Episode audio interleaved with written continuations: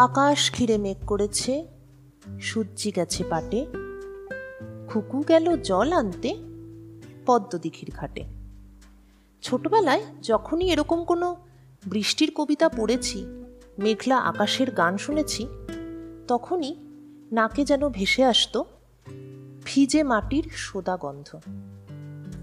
আচ্ছা মাটির কি কোনো নিজের গন্ধ হয়? কেন ঠিক বৃষ্টি বাদলার আবহাওয়াতেই এই সোদা গন্ধটা পাওয়া যায়। এর মূলে কি আছে? কি সেই জিনিস? বিজ্ঞানীরা অনেকদিন ধরেই এই প্রশ্নের উত্তর খোঁজার চেষ্টায় ব্যস্ত ছিলেন এবং খুঁজতে খুঁজতে উনিশশো পঁয়ষট্টি সালে তারা একটি রাসায়নিক যৌগ পদার্থের সন্ধান পান যা একটি বিশেষ গোত্রের ব্যাকটেরিয়া তৈরি করে থাকে এবং সেই যৌগটির নাম সেই যৌগটির নাম হলো জিওসমিন। তাহলে কেমন সেই রাসায়নিক যৌগ?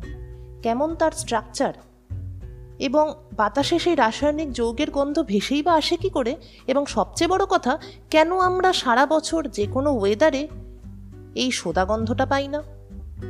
এই পুরো গল্পটা জানতে হলে আসতেই হবে বিজ্ঞানের পাতায়।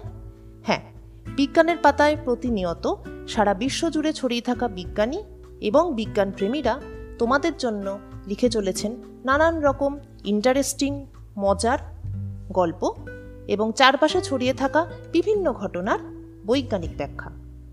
যেমন এই সোদাগন্ধের লেখাটি বিজ্ঞানের পত্রিকায় লিখেছেন বিজ্ঞানী অর্ণব রুদ্র। তাহলে আর দেরি না করে চলে এসো বিজ্ঞানের পাতায়। বিজ্ঞানের সঙ্গে থাকো